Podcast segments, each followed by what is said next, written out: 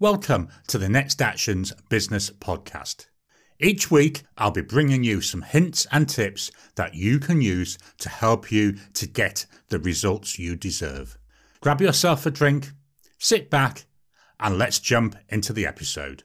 Most people have heard of the technique called the SWOT analysis. But what is it really? What can you use it for? And how can it help you with your business or your projects? Join me to discuss how you can use a SWOT analysis in your work and your life.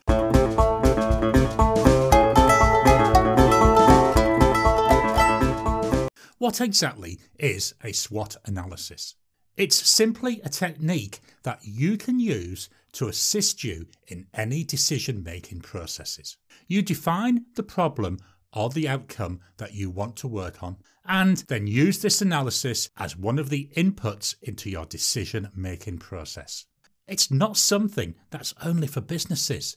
You can use a SWOT analysis in virtually every scenario as long as you can define the issue, the problem, or the outcome you're after. SWOT, this is an acronym. It stands for Strengths, these are the things that give you an advantage. An example here could be your deep specialist knowledge of a specific area. Weaknesses. These are things that may set you back. An example, it could be that the technology you're using is changing, which means that your knowledge is no longer up to date. Opportunities. This is things that are there that you can take advantage of. An example could be a new niche or a new client in a market that you serve. Threats. These are the things that can cause trouble to you or to your business. An example here competitors in the same market that you're serving. They are a threat to your business. Some areas where you can benefit from a SWOT analysis include exploring solutions to problems, identifying potential benefits and issues with solutions, looking at where your strengths and opportunities can be used to offset weaknesses and threats, and as an aid to making informed decisions about your business or your project. The SWOT analysis gives you a snapshot of your current thinking. It allows you to see all the potential issues that you may face and to start to put in place plans to mitigate against them. The one downside to a SWOT analysis, it tends to focus on the weaknesses and the threats. So you're only focusing on the negative aspects of the problem or the solution. Bear this in mind when you're using this technique so that you can get the most from it. What is a SWOT analysis? Generally, you see this written as a 2 by 2 grid. It has strengths in the upper left, opportunities in the lower left, weaknesses in the upper right, and threats in the lower right. The left hand column, these are positive things. These are the things that are helpful to you. The right hand column, this has the negative things, things that aren't as helpful and may need to be mitigated against. The top row, this is internal factors. These are things that are attributes of the business or yourself. The bottom row, these are the external factors. These are things that are outside of your control. It may be other businesses, it could be the current business climate, could be things like your budget allocations. The list of these, it goes on. When completing the analysis, it's best to have the grid in front of you so you can put things straight into it. Brainstorming and the use of the six hats thinking technique, it's a good way to start filling out this grid. The aim is to identify as many items as possible. After you've filled out the grid, it's then time to start looking at the weaknesses and the threats. To help this, we're going to work through an example. Don't worry, you don't need any special knowledge. I'm going to keep this very high level and non technical. You're a software company and you market a solid product to the desktop market. You've decided that it's time you start to offer the product to the mobile market as well. To help you with the decision making, you decide you need to perform a SWOT analysis.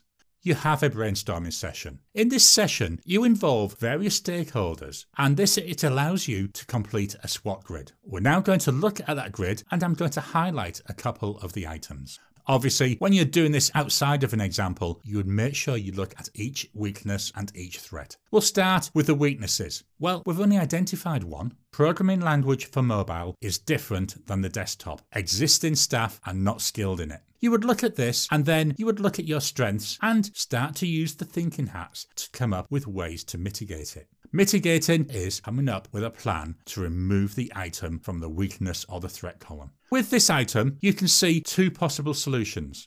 You can either train existing staff in the new language, or you can hire in an extra team member to create the mobile version.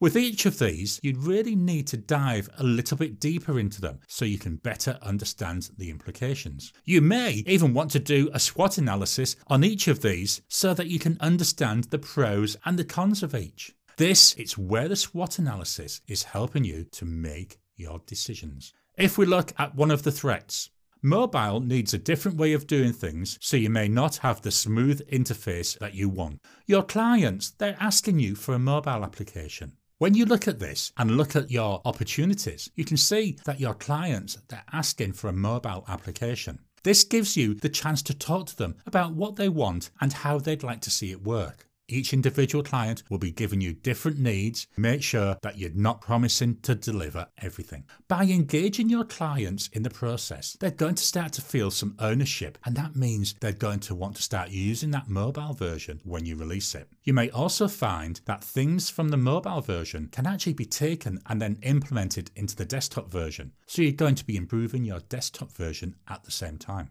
The use of the SWOT analysis allows you to dig deep into your solution and to uncover things that may need to be addressed. This podcast is brought to you by Next Actions, your one stop for business and executive coaching. If you're struggling with your business and want to improve your business results, or do you want to get back control of your life, then Next Actions were here for you. We're based in Perth Western Australia, but we do have clients worldwide. You can find out more about us at nextactions.com.au. That's nextactions.com.au. To summarise, by using a SWOT analysis, you can explore solutions to problems, identify potential benefits and issues with solutions, Look at where your strengths and opportunities can be used to offset weaknesses and potential threats, and use it as an aid to help you to make better informed decisions. While doing the analysis, you identify your strengths, weaknesses, opportunities, and threats. These allow you to dive deeper into each of the areas so you can improve your decision making. Improved decision making leads to better business results. You can find out more about us at nextactions.com.au. That's nextactions.com.au. I hope you've enjoyed today's episode. Do you have any topics that you'd like me to cover? If you do, then please email me at gary at nextactions.com.au and I'll add it to the list of upcoming videos. If you haven't already, why not subscribe to the feed so you get new episodes as I release them? Please also give me a rating in your podcast app of choice. This helps other people discover the podcast. I'll talk to you again soon.